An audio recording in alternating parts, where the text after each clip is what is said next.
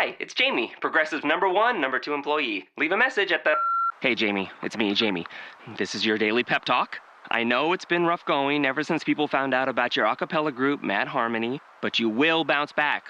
I mean, you're the guy always helping people find coverage options with the Name Your Price tool. It should be you giving me the pep talk. Now get out there, hit that high note, and take Mad Harmony all the way to nationals this year. Sorry, it's pitchy. Progressive Casualty Insurance Company and affiliates. Price and coverage match limited by state law. This week on Real Dudes Podcast, we get lost in space with Cosmic Star Heroine by Zeboyd Games. After that, we dive into a little news and discuss what's new in the gaming industry. And following that, we go into our off topic. Are we coming to a time where consoles and developer crossovers are a thing? Join us for the conversation. Sit back, relax, buckle your seatbelts, strap on your controllers, and let's play.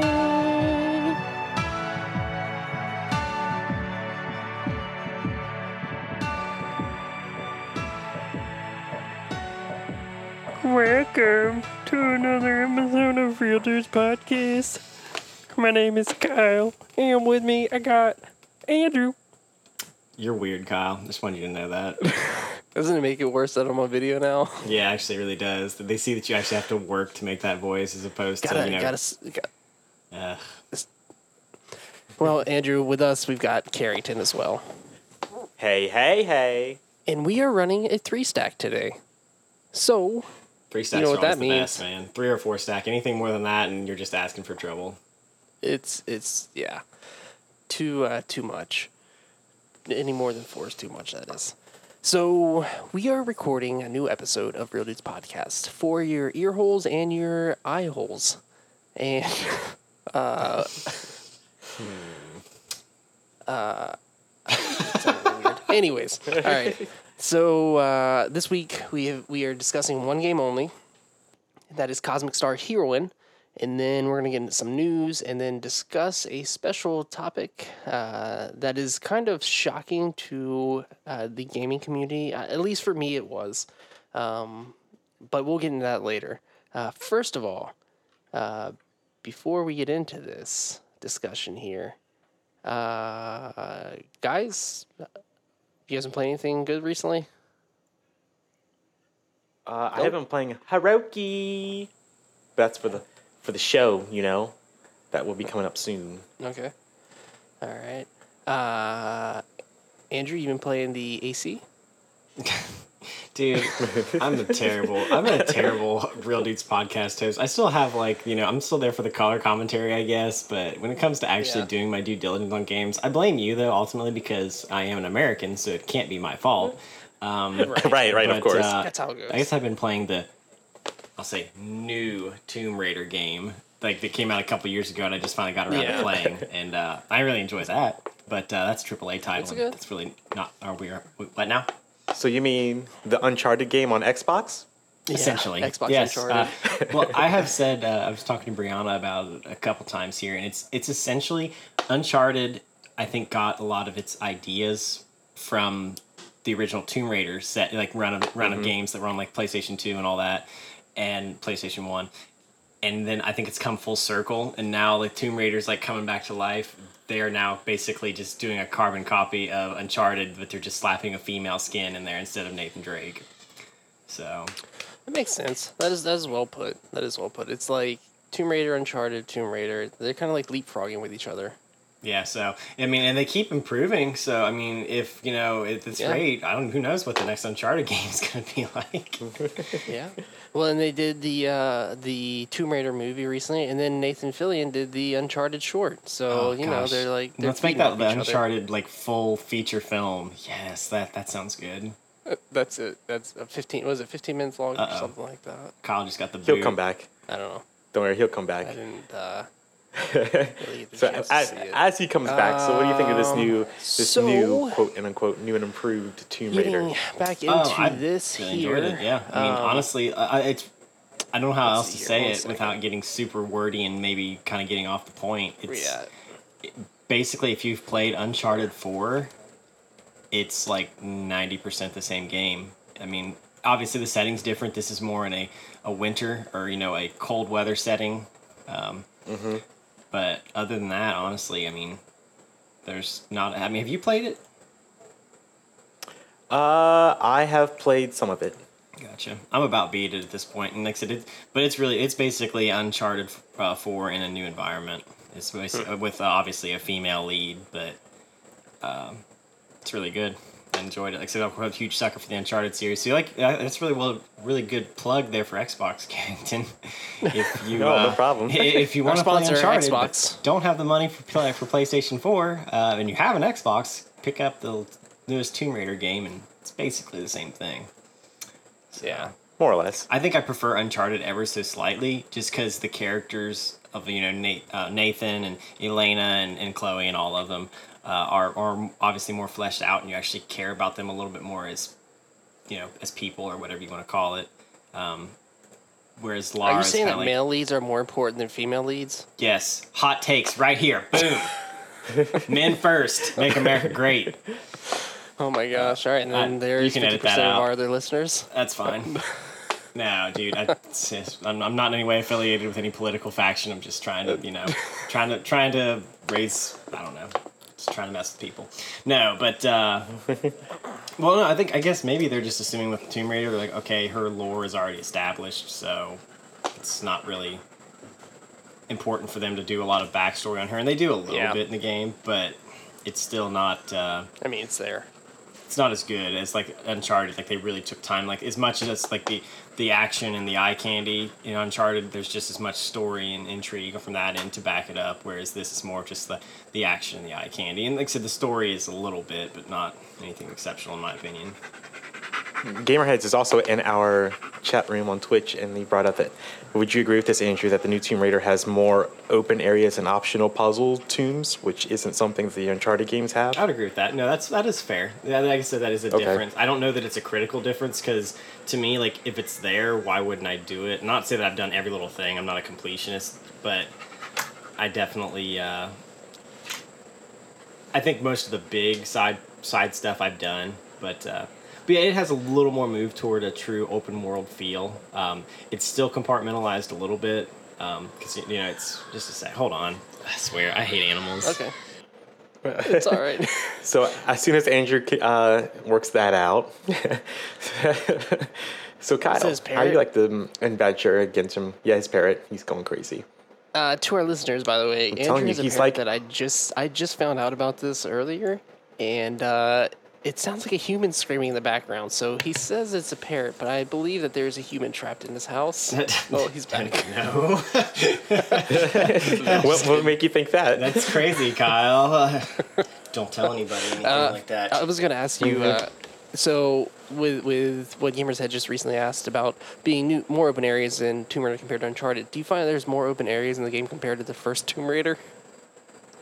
yeah, I would say so. It, definitely, they they've. They've I mean, like changed Tomb Raider little back on. PS One. Oh. No, no. Actually, they're basically the same game. Honestly, it's it's basically just a remastered. They just reskinned it. It's still it's basically the, yeah, thing. the first Tomb Same Raider thing. from PS Now- One. I do remember that she could do like a headstand when you're climbing a ledge. Is that still feasible in this game? Can you still do that? I don't believe I don't believe they uh, they have that functionality in this game now. Okay.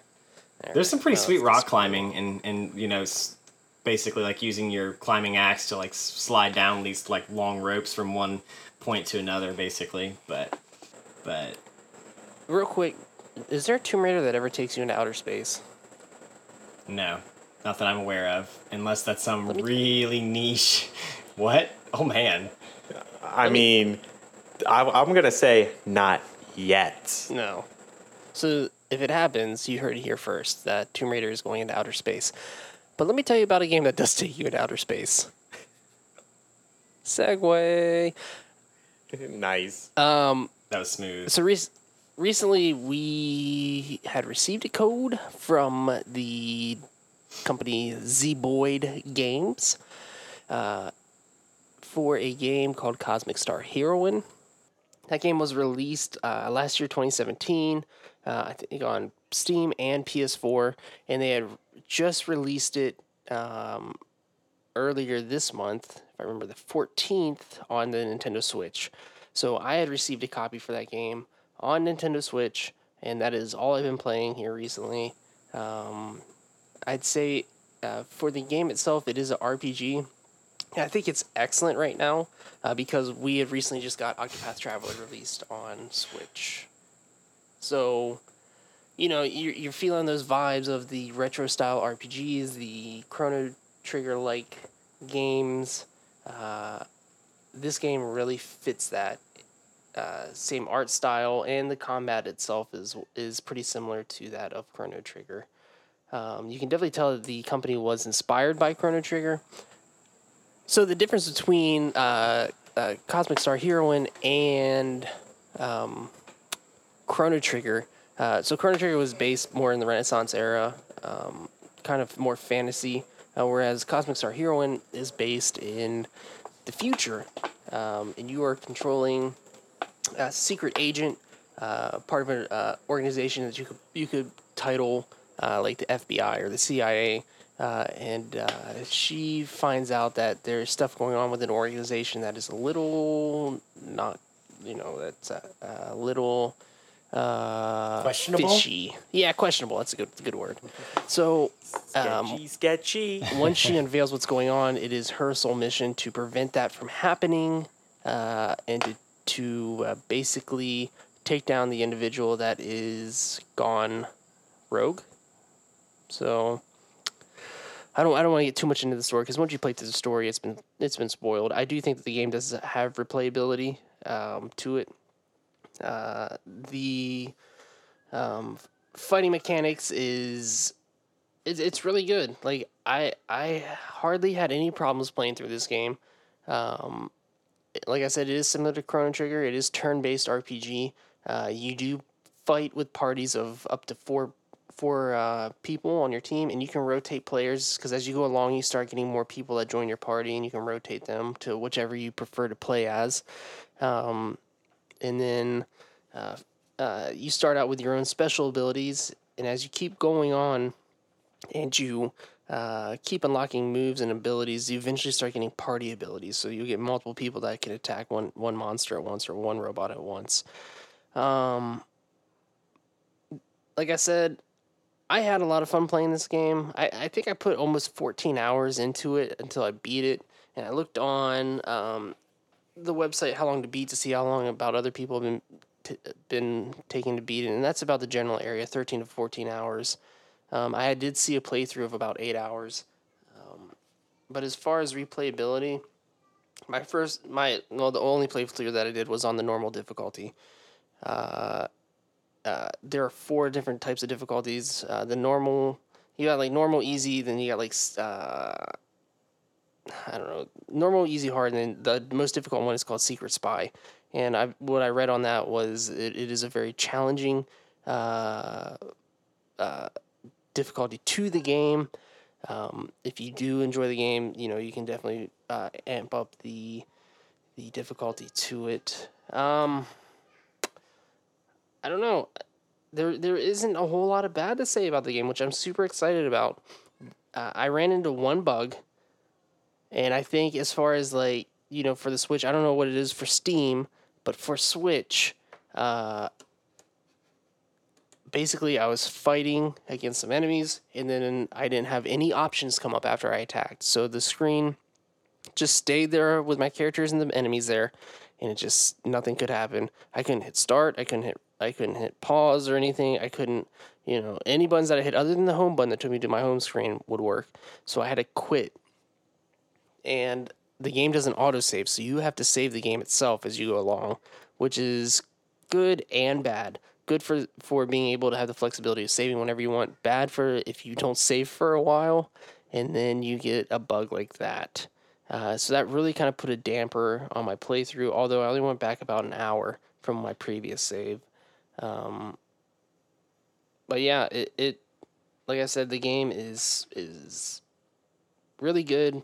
If you've been playing Octopath Traveler and you're feeling that itch to play some more RPGs that are retro like, uh, this is one that you're going to want to pick up for the Nintendo Switch. Uh, it is, uh, if if I think correctly, it is thirteen forty nine on the marketplace. Uh, there are, uh, you know, that's, that's the normal price for it, which is excellent. You know, you're paying thirteen forty nine for a game that is uh, you know, roughly 13 to 14 hours. I mean, that is well worth your money. Uh, yeah, it, it's it's a super good game.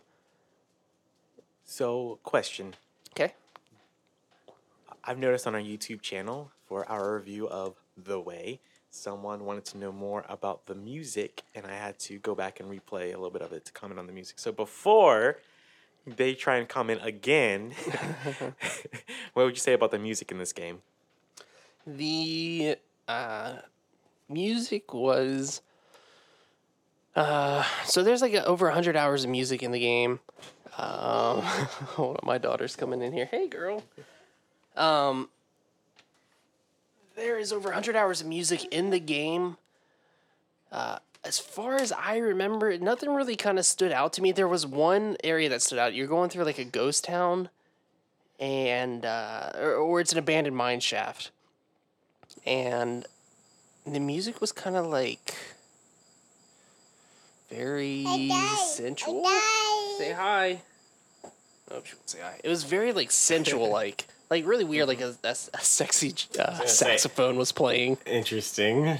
Yeah, that's what I thought. Was like you're going through this creepy um, abandoned mine shaft, and you've got a saxophone playing, and like Like a careless whisper kind of vibe to it? yeah, it was weird.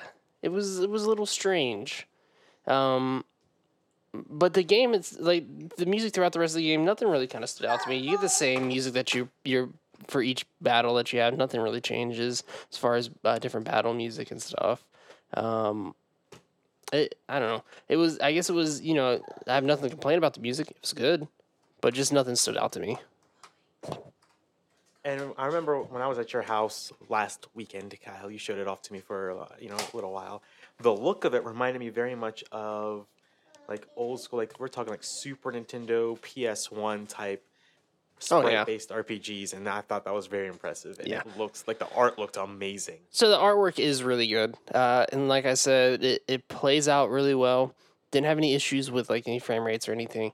The um, the, there's a lot of good humor in the game too, like good clean humor uh, that I enjoyed, um, and, and something that I that I didn't think that would be in the game. There are side quests that you can you can pursue if you want to. Towards the end there, I was trying to press for uh, getting you know getting through the game, and uh, there are some other side quests that I, I could have pursued to to make my playthrough a little bit longer. One thing, okay, so yeah, one thing I did want to touch, uh, the difficulties. So playing on normal, um, it's super. E- it, I'm not gonna say it's super easy, but it was it was really easy, uh, all the way up until the very last section of the game. So I didn't die once in a battle for probably about 13, 12 to 13 hours. I get to the last level, and there's like, mm, maybe like, if I remember, four different bosses that you fight. The final boss has has multiple, um, multiple stages that you have to fight through. The and then you've got other bosses leading up to that. Those bosses up to it, like the difficulty goes from one to a hundred. Mega health. Like- they've got That yeah, it it was crazy uh, how difficult they were at the end. Like that could put a damper, you know, playing through and being kind of blindsided by that. But I appreciated the challenge and I got through it, which makes me think, you know, anybody that plays through it can get through it. Um, so yeah, it, it was kind of weird how the difficulty curve went up there right within the last hour, hour and a half of playing through the game.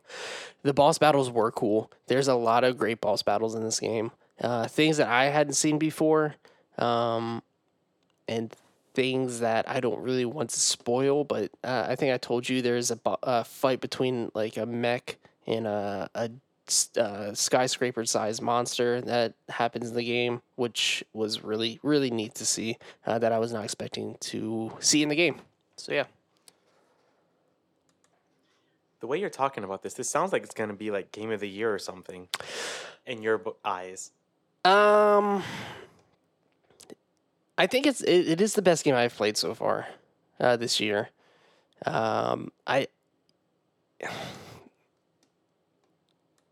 you know, I don't I don't see it being a ten out of a ten like ten out of ten game, uh, but it is a really good game uh, with the the bugs I ran into kind of put a bad taste in my mouth uh, with that one bug. And then, you know, with, you know, being a consistent RPG, you would feel like the difficulty curve would go up as you're playing through the game uh, on one single, you know, that single difficulty instead of it ramping up within the last hour and, and feeling like you just got slapped in the face by boss Yeah, after that's boss. not very good, honestly. I mean, I didn't play it, but just listening to you describe it, yeah, that would be a big problem for me. I mean, Yeah.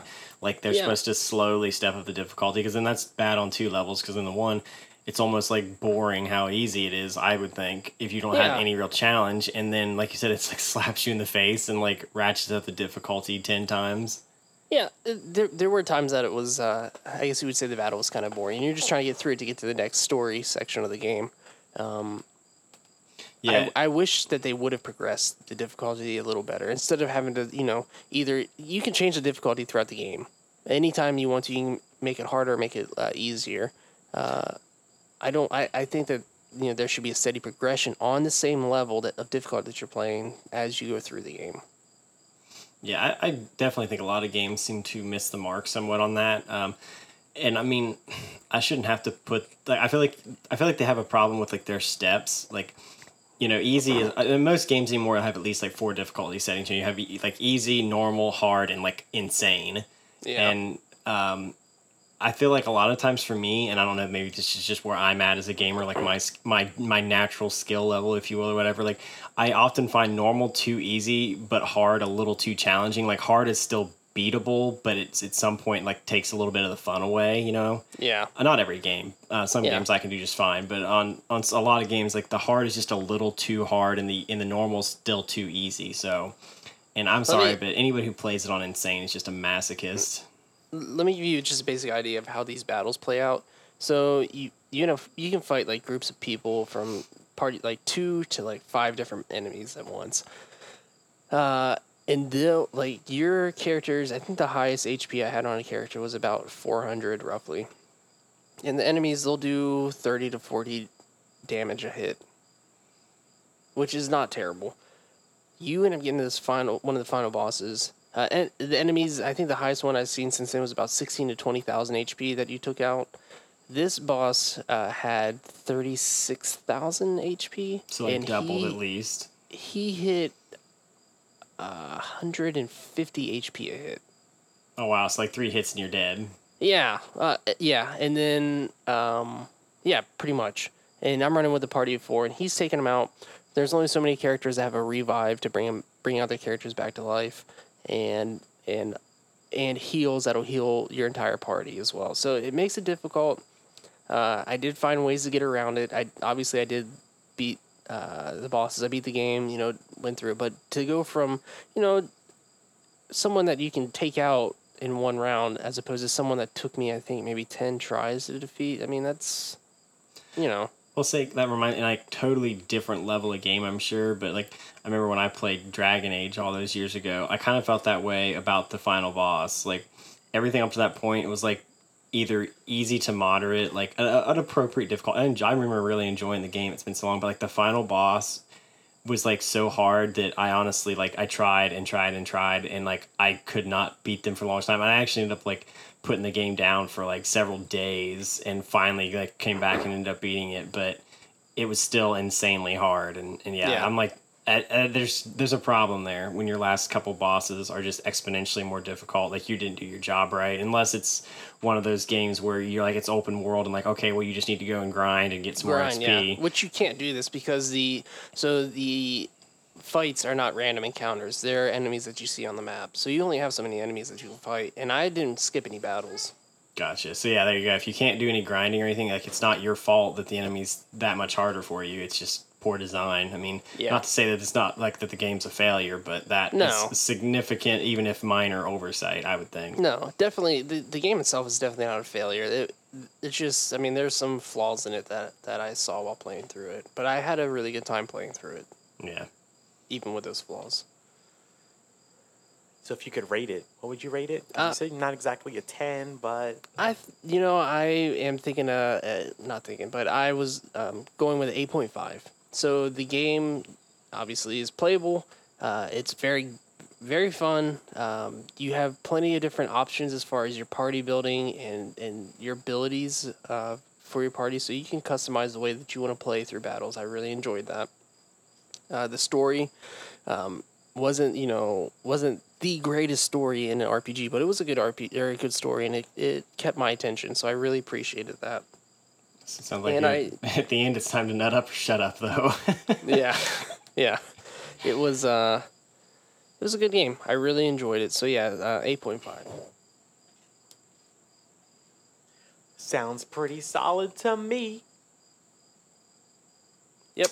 So uh, that is um, Cosmic Star Heroine by Zeboyd Games, and that is on Nintendo Switch, Steam, and uh, PS4. I'm not 100 percent sure if it's on Xbox, but you can pick that up right now on Switch for 13.49. Um, yeah, I, I recommend it if you're if you're craving that RPG, the old school RPG. This is one that you want to pick up. So before we get into the news, let's take a quick break. What's up, everybody? I'm Tyler, I'm Lucas. And I'm Chris. And we're better than Static. We meet up once a week and talk about movies, comics, and video games. I don't I don't want to talk about that. What? Why? Why are you complaining about all the topics I bring up? I'm trying to sound professional, Chris. But we're not that good. We we are too good. We may not be great, but we are better than static. You guys can hit up iTunes, Podbean, Google Play, and YouTube to check us out.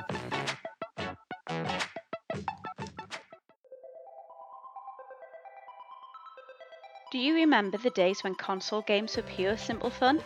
No loot crates, season passes, or crowdfunding. You just paid for the game and it was yours to keep. You didn't have to sit through hours of boring cutscenes, and there were no loading screens to keep you from the action. At Four Horses Games, we remember those days and we aim to bring them back.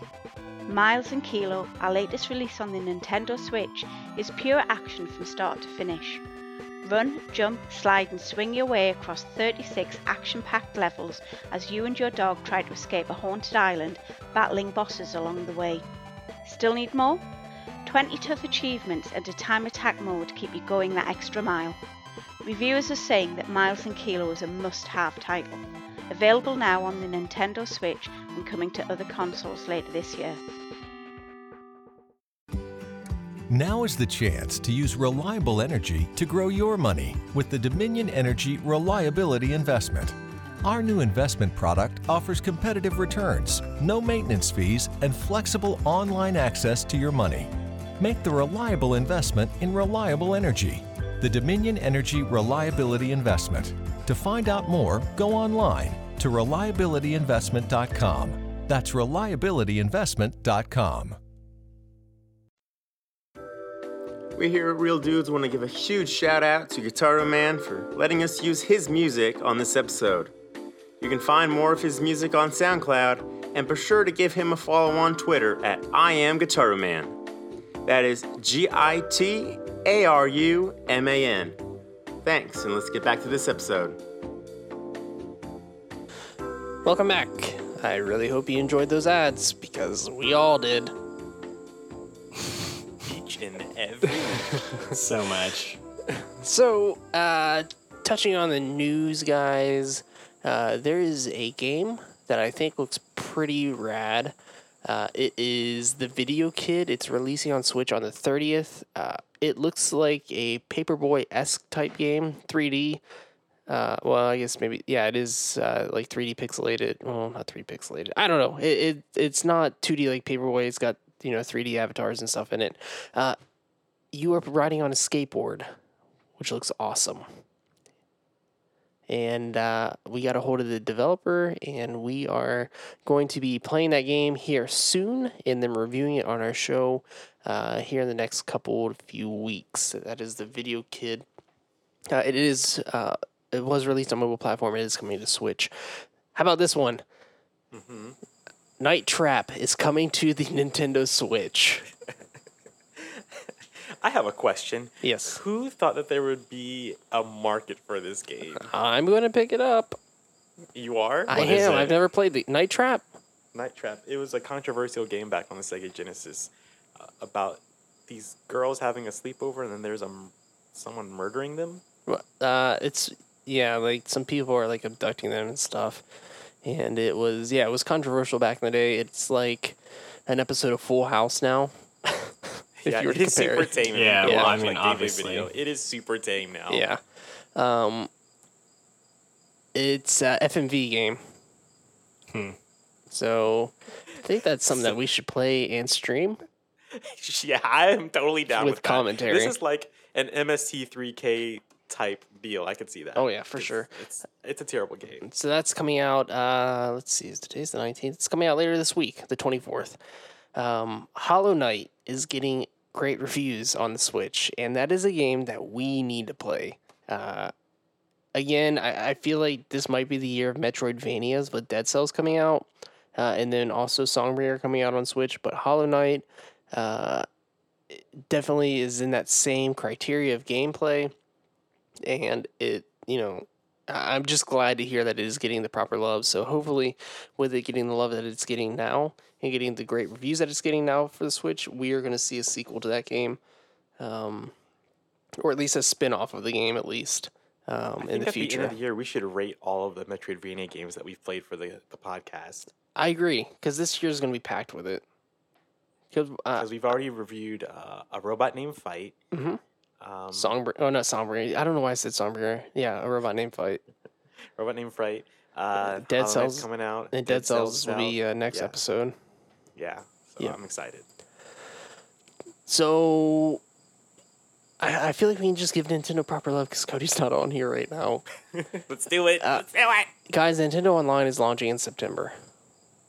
It's about dang time. Isn't it like a whole year behind schedule? yep. Yep. Sounds about right.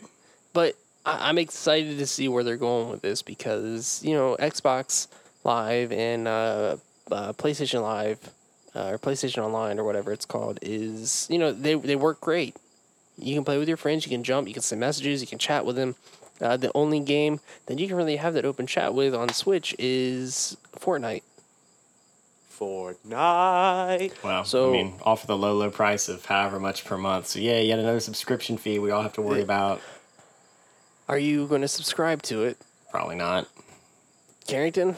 Yes, for the low, low price of like what, fifteen bucks a year or something like that. Yeah, Oh, That's so is that low? Okay, well then maybe no. Yeah, I, that's I not was thinking it was going to be at least like you know like six or eight bucks a month or something. Yeah.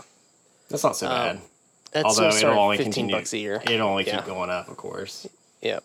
Up and up and up. So yeah, I'm going to subscribe to that. Uh, hopefully they'll do something like they do with uh, Xbox Games with Gold and and uh, PlayStation Games of the Month. Maybe they'll do like retro Nintendo Games of the Month or something.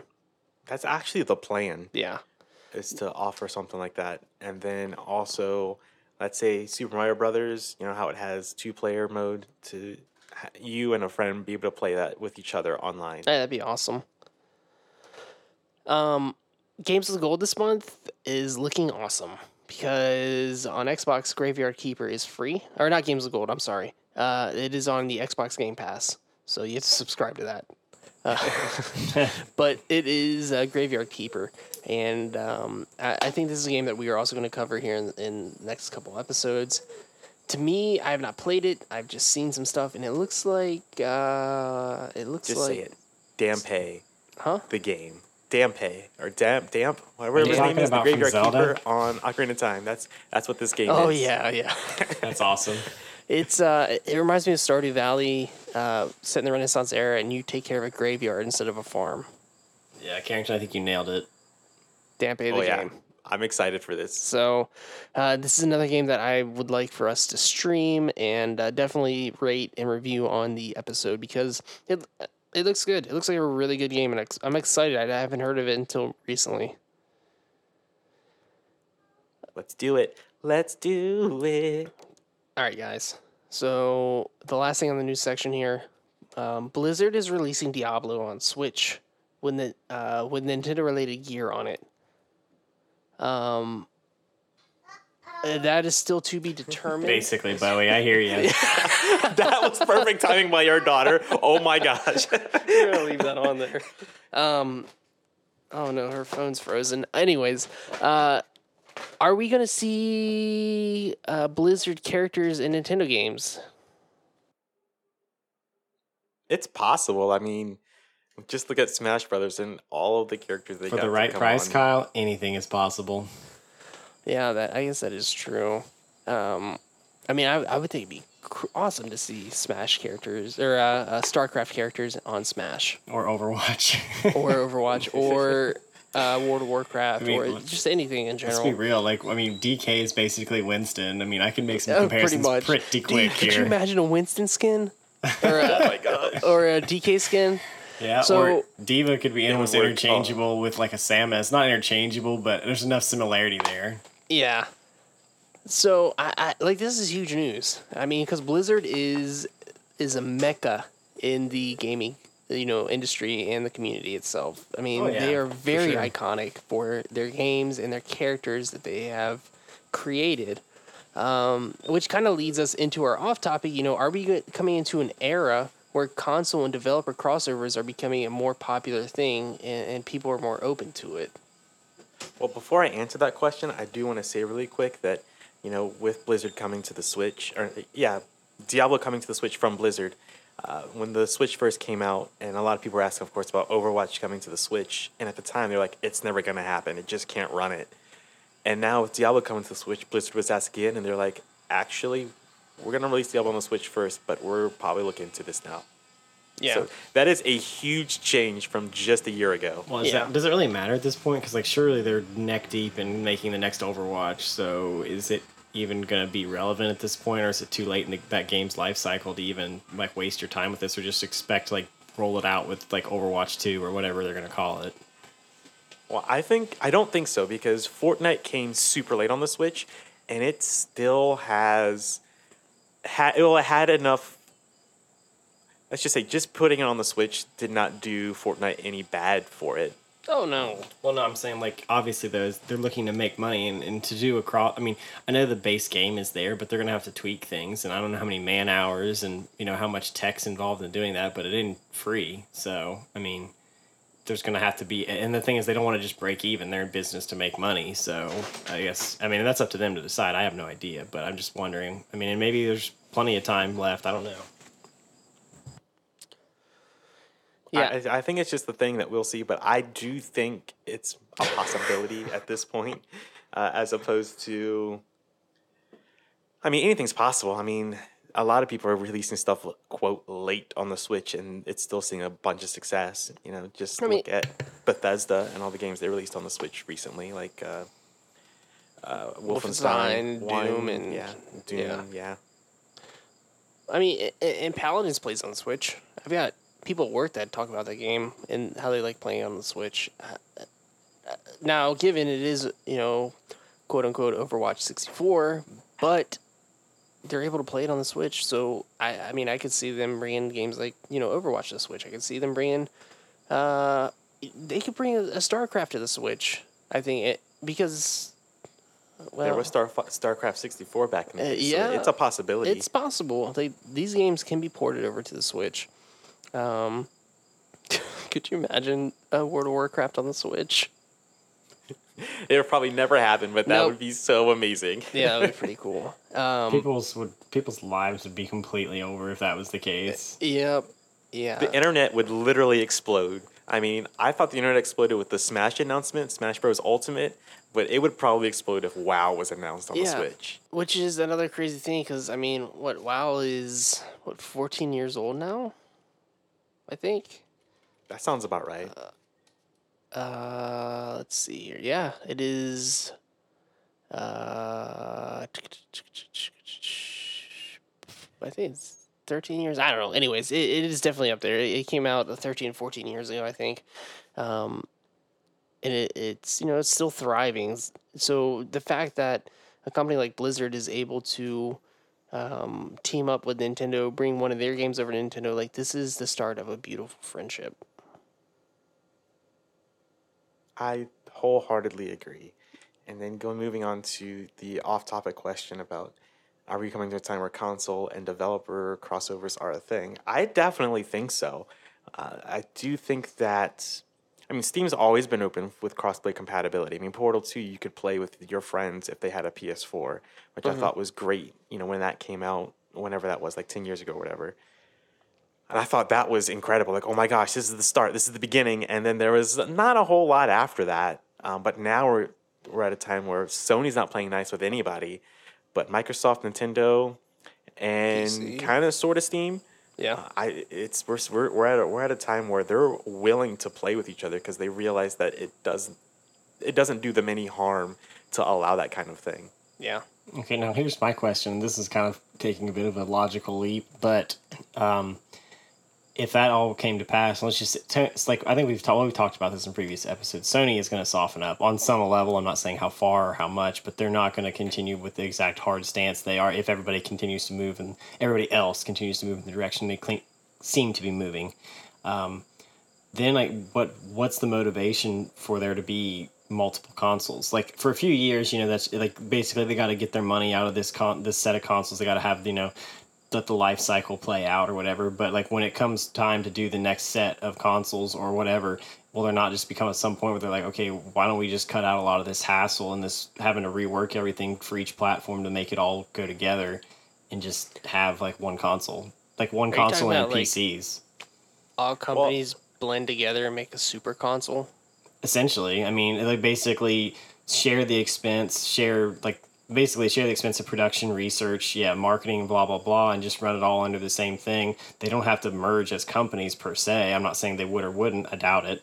Um, but i'm not i'm not once again kind of a logical leap perhaps. But seriously like why go through all of this extra effort of like you know cooperating and on different consoles when you could just like cut out so much of that extra work for at least a certain Mhm. group within like every, invo- with everybody involved that's trying to make this cross-platform stuff go why not like make their lives a thousand times easier make it more streamlined no doubt things would get done quicker if it's all basically like you have a console and you still of course have pc because pc is its own separate animal but do you think that it'd be possible that we would just see one console No. I yeah, I'm kind of with that as much as I would love to see that, but uh, why do you say no, Carrington? Because it's the same reason we as uh, a society when it comes to like different countries why we don't play nice with a lot of people i just don't see it happening anytime soon uh, because one thing speaks more than anything and that's money So you're saying the console wars is exactly the same as real life politics? I didn't want to go. I didn't want to go that far, but I'm just saying, money speaks. Uh, Microsoft is its own empire where they have a billion different things. If as if Xbox failed, Microsoft's not going to be hurting too much because they have so many other aspects. Sony, They're if a lot the other things PlayStation too, failed, honestly. they would. What's that? They got a lot of other stuff. Yeah, they'd be fine. They do, but they would not be fine only because uh, their video game division is the only one that's making them any profit right now, that, that- from what I've heard. So if PlayStation fails, uh, Sony will not be doing so hot, especially when it comes to like their movie division. Like that's a that's a fire right now. I think it has to Nintendo do would with, like- fail. Like Nintendo does have to rely on their their consoles to do any good right now. Well, that's all they have. Yeah, they. I mean, they are a game company. Okay, well, Yeah. I, I, well, let me let me slightly tweak my my hypothesis, if you will. Let's say they can retain control of their individual licenses of the games, but like why? Because everybody, I mean, everybody says that they lose money. When I say everybody, I'm talking Microsoft, Sony, and Nintendo. I know for sure Microsoft and Sony have basically come out and said we don't make money on our consoles. Like we don't. That's true. Like it's That is true. basically it's a dead weight it's a means to an end to sell games and dlc which is where we actually make our money so why wouldn't they pool all the resources and get together on least like run the same machine so then there's less research and less man hours for all three of them combined because like you're not having to come up with three unique things you're all working Mhm. together on one thing and splitting the cost three ways and you can still keep your like if you want to partner on something great but you can still keep your like you know your main things that you don't want to share as, as an exclusive i don't know how they would like i basically i mean really all that would mean is just like okay you got we're going to split the money on call of duty three ways but on you know nintendo's going to be like we're keeping the mario profits and you know uh, sony we're keeping the uncharted profits you get what i'm saying Yeah, I get what you're saying. I think also it just comes down to one thing that's pride. Because before the Yeah. first PlayStation came out, Sony did approach Nintendo saying, "Hey, we got this idea," and Nintendo was like, "Oh, hey, that's cool." And there was a prototype that was out there, um, and then nobody knows what happened except Nintendo just axed it at the last minute. Um, but no one knows what happened. So I, I, I think it's just down to a pride thing, also. Well, and I, and you think about like how E3 runs right now, and each each console has their own presentation that they do every year. Now, You could still the do thing that. I, I, mean, the, uh, just because yeah. the machine. I mean, same thing. I mean, PC is that. All these But- games come together on PC, which is essentially the same. Except for Sony and Nintendo. Hmm. I mean, their games are not on PC. But what I was going with is, you know, what if they did? What if, say, quote unquote, there was a console, one console, and they had streaming services that console, kind of like how Roku does with Netflix, Hulu, Amazon, and all that. What if they there was a console that did that for Sony, Microsoft, and Nintendo, and you just you downloaded their games to it? Yeah, that's what I'm saying. Essentially, and that's kind of what I mean. I didn't describe it that you know in detail, but yeah, that's essentially what I'm kind of talking about. But they still retain the rights to the individual games, and they can only they can partner on those if they yeah they can they can partner on a specific one if they so choose. But if they want to retain like the exclusive rights to a specific you know like I said, you know, whether it be Zelda or any of the big names, you know, from any of the big companies, like if they're like, hey, we're not sharing that, we made it, we deserve everything that comes from it, that's fine. But as you Yeah. say, on the ones they've gotten more friendly on, I don't see where it really matters. No. Yeah, I, I agree with that, and I, I guess I would kind of save the the company's money if they were all to split three ways into a, a one console, as opposed to developing their own consoles each. Yeah, well, and then the thing is, like, I know they've kind of talked about. I mean, the consoles are moving more towards just essentially being a PC, right? I Yeah. mean, so you could get it to where like you wouldn't have to reinvent the wheel with every console generation. You'd basically just be releasing kind of like the iPhone. You know, it's essentially the same thing. They just put a faster processor in it, a better graphics card, and a handful of other things, and ship it out and charge you an extra four hundred dollars or whatever the part price point might Yeah. happen to be. Uh, so Yep. it's streamlined the R and D for them. I would think like that expense would go way down if they started doing something Yeah. like that. Well, And- honestly, what would need to happen is if uh, what Microsoft is trying to do with the console is to just essentially make it a streaming service. That's what would need to happen in order for this to happen. Yep. Instead of having physical games and stuff like that, yeah. we, we Oh, would yeah. have to And, just stream and there's stuff. still a crowd of people that want that physical game and the collector's edition and stuff to that stuff to those games. Yeah, I know plenty of people like on Reddit and stuff like that. They refuse to buy games if it's digital only. Like they will outright Yeah. refuse, no That's- matter how good the game is. Like when Which Sonic is- Mania was first announced, uh, it was digital only. A lot of people were saying, "I love Sonic, but I'm not going to buy this game unless Yeah. there's a physical copy out there." And that's sad, especially for the indie community, because there are so many good games that are digital only right now. Uh, I yeah, guess they don't have the the the resources to go physical because To there's afford- a lot of yeah. involved. I 'Cause personally- with digital, they do receive a good chunk of that money. If with when it comes to physical, they don't receive a good chunk of that Yeah. money because Yep. they have to pay for the the the distribution costs, and then the retailer takes a cut, and also the publisher takes a cut, and whoever owns that console will take a cut. Yep. like I said, I, I guess I kind of fall on the side of those that like let me put it this way: if it's something that you're doing it digital only because it's your only way to feasibly do it, I can still support that.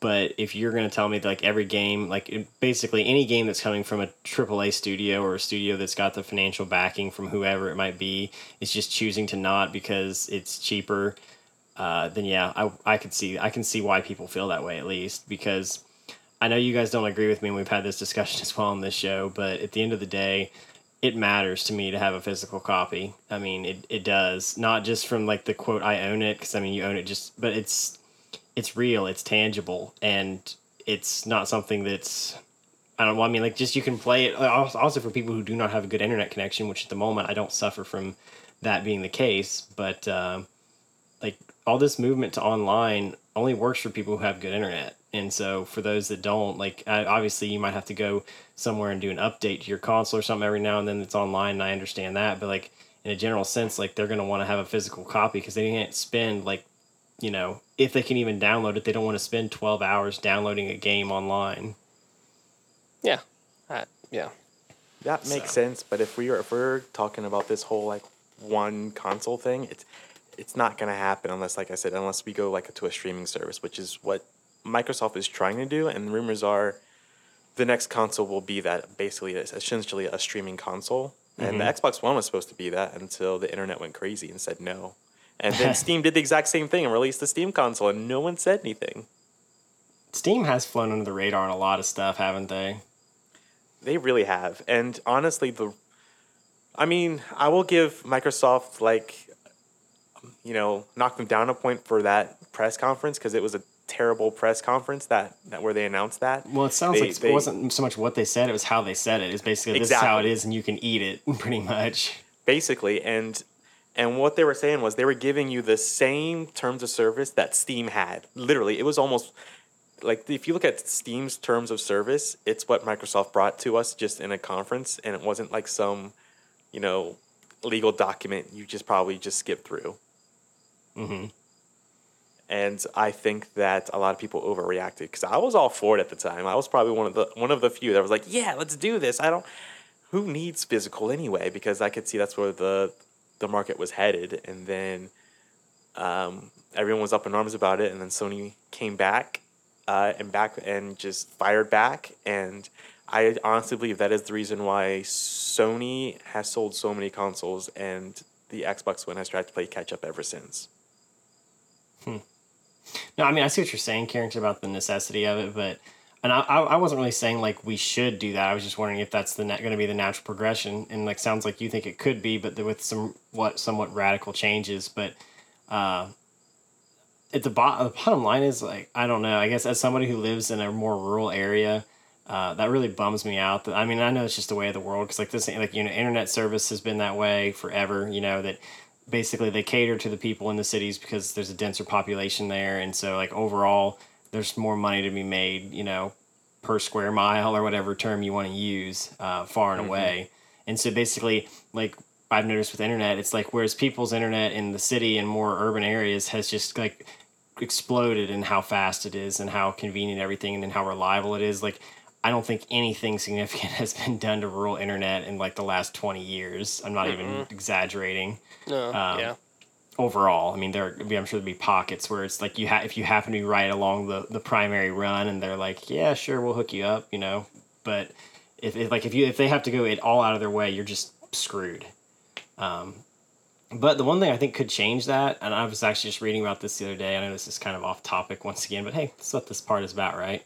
Yep. yep. Um, did you hear that um, Verizon is working on a 5G setup that's going to be like download speeds? I think they said up to a gig in the right, depending on where you're at. Um, wow. yeah, I know a gig. It's like, and basically, and I mean, if my understanding of the article was correct, um, actually by the end of 2018, it was like Indianapolis, Houston, and two other cities. I can't remember. It was four cities in total. They were going to have it fully implemented within those city limits. Um, and then basically, the idea is you get a uh, modem from Verizon and you would just plug it into your house and it would come full like you could still have ethernet hookups to like plug in your xbox or whatever device you want to have a hard line to uh, to your modem. You could still do that and it would still have wi-fi for anything else in your house like your phones or whatever. You don't have as big a you know concern about having the fastest connection possible. Yeah. and you would basically just have like it's i mean it's the same concept as having the internet on your cell phone in your house but it would be like uncapped and stupid fast. And uh, that really excites me because that could basically put an end to all of this because i mean obviously there'd be areas where you have if you have poor cell signal that it might affect it but instead of making it where like 80% of your people who live in more rural areas are you know not going to have very good internet it might be like 20% you know? Because mm-hmm. especially if they went and set up a tower like nearby to any town over x population like even if it's like okay if it's say it's a gig if you live really close to the tower but even if it's 200 megabytes a second like way out from that tower that's still incredible and Yeah. especially even if it's 50 i mean that's still enough to run pretty much anything that most of your average people are going to want to run um, I mean, don't we live in a time where internet can just be anywhere and everywhere nowadays?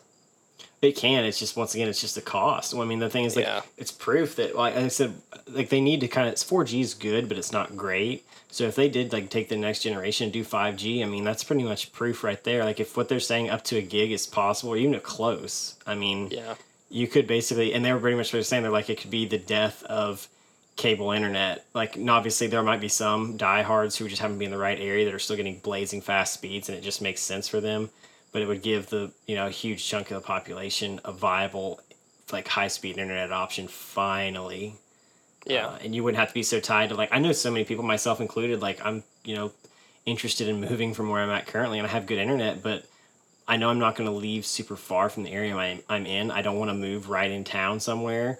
And so I'm like, it's a serious like problem for me. I'm like, man, if we move like this and that will be better, I'm sure. But what about the internet? Like that's that's how essential it's come to life, in my opinion. But but anyway, so 5G internet, guys. Let's uh, let's hope that that uh, and then like I said, if that happened and that actually got to be, it, like just say over the next two or three years, they rolled it out pretty much across the country, where you'd have like a 5G cell tower anywhere. That any any cell tower you see is going to be a 5G thing, and you could do that. I mean, you could then I think realistically move to an, a, a, a console that's like a streaming console, like you were saying, Carrington, and uh, and enough people would be able to utilize it that it wouldn't like those few that would be left. It like that would suck, but then it really wouldn't disenfranchise a huge portion of your population, or at least your rural population. Right, right. And I was thinking, like, if we, the only reason I thought that was because if there's like, if everyone has their own streaming service, like say Netflix and Hulu, you know, translated over to Nintendo, uh, Microsoft, and and Sony, then having one console wouldn't be a huge deal. You just have to sign up for their service, uh, more or less, to Yeah. be able to, to play their games or whatever. Yeah. No, I mean, I, I think, you know, times as they say they're always changing. I could probably be down for that. Like, if that's how it ended up, like I said, if if you could do something, like, well, it, I guess I'm saying, maybe it, further we discuss it, it's really not that far away from being possible with a few minor tweaks and changes to how things are done. Hmm And right now, it's possible as far as like crossovers are concerned, like say Fortnite, for example, where anyone can play with anyone as long as you're not on a PS4, because Sony doesn't allow that feature. It's the reason why Sony doesn't allow it, it's just within their terms of service, basically, or them as a company saying no. They don't have to do anything. It's all on Epic Games, who makes Fortnite. It's all on them to be able to support that on the Hmm. back end, and which they have done by accident um, as well and the people who made Rocket Game or uh, Rocket League, they've done it by accident as well. Allowed it to where PlayStation played with the other consoles. So it's not something that Sony has to do necessarily on their end. All they have to do is say yes, and the the developers are the ones that are able to handle it and do it and, Okay. and make it work. Hmm. So that's the other that's the other side of it too, which is why everyone is upset over Sony when it comes to something like this, because all they have to do is say yes. It costs them nothing in order for them to enable something like that. Gotcha. Interesting. So that's it, everyone. Uh, everyone's getting 5G by the end of 2018. You heard it here first from Andrew. whoa, whoa, whoa. I said four cities by 2018. Give it a Oh, few okay. years, we'll see. Oh, jeez. No, that was definitely interesting. I, I had no idea that was going on, and if that's you know if that's talk of what's going to happen by the end of 2018, four cities getting it. I mean, to have 5G in my area would be incredible. Exactly. You and I, you and I both know the struggle. Kyle oh, Carrington Oh, yeah. over here doesn't know the struggle. Yeah. Yeah. With my, I don't know what I pay for anymore. Two hundred, I think, down and like Well, fifty that's up the thing. or something. I won't. I know we're wrapping it up real quick here, but that's. I mean, I don't suffer. Like I'm speaking for those around me, and for like, well, like my parents, they have all they can get is DSL. That is it. Oh They have, gosh, I think I just threw up in my mouth. Yeah, I they threw have up in like my mouth just now. I know, I know, and that's the thing. Like they're at like three megabytes down speed. That's it. Oh gosh, I know. DSL was so awesome. And dude, yeah, I know it used to be the thing, and no, but now like, and I like I get, I'm the same as you, Carrington. I have the same provider. I'm Spectrum, which I'm not saying they're the greatest in the world, but I'm up like I usually if I check my speed, I'm anywhere between like 215 and 230. So I mean, I'm not talking about my situation, No. at least Right. right now. But I know if I move anywhere like realistically that I'm thinking about moving, I'm pretty much going to be down to like having almost no real, no solid like uncapped internet. Like you know, I'd be stuck with like satellite or something like that. And the thing is, it makes so much sense for it to like your phone. I mean, I have decent service at my parents' house on my phone. Like I can stream video on my cell service. I basically I use my data, but it can be done. So it just makes sense to me. Like if it can be done, uh, if it, you know if it can be done with 4G and you can basically get it on your phone in like an area where you suppose you know like like I said the only real internet you can get is DSL if you can call it real internet and uh, but you know so I'm sitting like right there on my phone and I can I don't know I've checked but if I'm getting like 50 megs a second on my phone and they're getting 3 on DSL like Yeah. it should not be that hard to get a modem installed, and especially Out if you went to like a yeah. yeah, exactly, and then you're gonna be able to do anything that you'd ever want. I mean, you could even, especially if you had like this 5G and if what they're talking about its capabilities are. I mean, you could play games, you know, seamlessly. Well, I mean, shoot, uh, Heath that we were, you know, were playing the, with the other night. Kyle, remember he had to tether his phone because Yeah.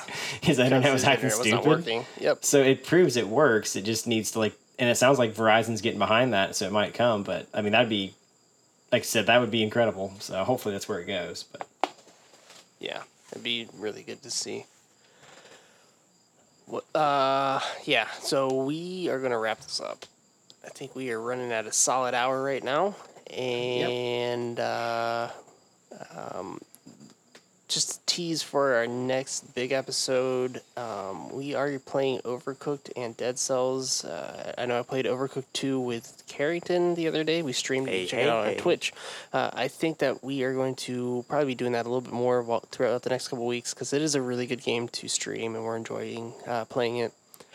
Uh, and then Can I And I enjoy doing the Oh, voice for the, sure, the Onion man. King. for sure. It's uh yeah, Carrington's been reading his Onion King and it's hilarious. awesome. Uh, and oh, then well, good. uh, I was gonna say I picked up Dead Cells uh, for the Switch and I started playing it last night. Absolutely love it so far, A- and I haven't got far, and I've died a lot, but it's oh, it's so good. It's so good. Um, and I've been playing Haroki on the Switch, so I'm having a lot of fun with that as well. Which will be coming to you maybe next week, possibly, maybe. We'll see. Um, so yeah, be sure to follow us on Twitter, uh, at real dudes underscore pod, uh, Instagram and Facebook, real dudes podcast. Um, and then if you've got any questions or want anything discussed on the show, uh, we are taking your ideas for off-topic uh, subjects. You can email us at podcast at realdudespodcast.com or you can message us on any other social media surface or uh, platform, I guess, not surface. Uh, we do have a store, guys. We've got a Real Dude store where you can buy our merch. Uh, we've got shirts, mugs, bags, everything that you can think of as far as apparel goes.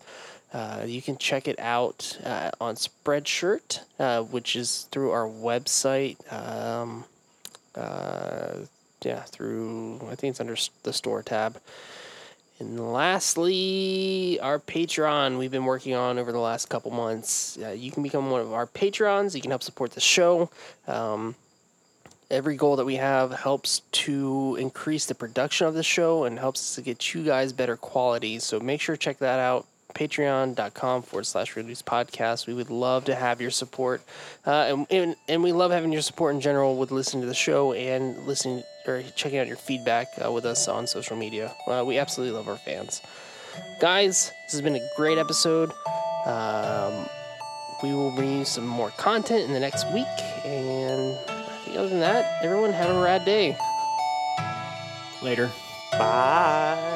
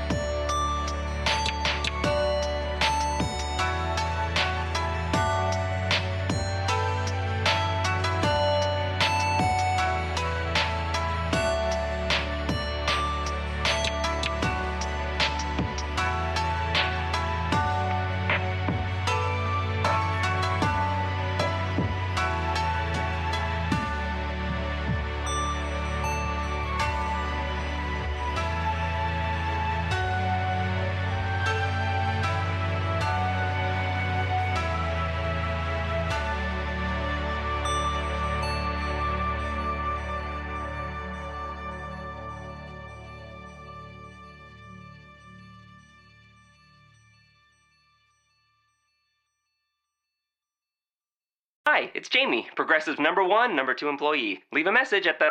Hey, Jamie, it's me, Jamie. This is your daily pep talk. I know it's been rough going ever since people found out about your a cappella group, Mad Harmony, but you will bounce back. I mean, you're the guy always helping people find coverage options with the Name Your Price tool. It should be you giving me the pep talk. Now get out there, hit that high note, and take Mad Harmony all the way to nationals this year! Sorry, it's pitchy. Progressive Casualty Insurance Company and affiliates. Price and coverage match limited by state law. Let's say you just bought a house. Bad news is, you're one step closer to becoming your parents. You'll proudly mow the lawn. Ask if anybody noticed you mowed the lawn. Tell people to stay off the lawn. Compare it to your neighbor's lawn. And complain about having to mow the lawn again. Good news is, it's easy to bundle home and auto through Progressive and save on your car insurance, which, of course, will go right into the lawn. Progressive Casualty Insurance Company affiliates and other insurers. Discount not available in all states or situations.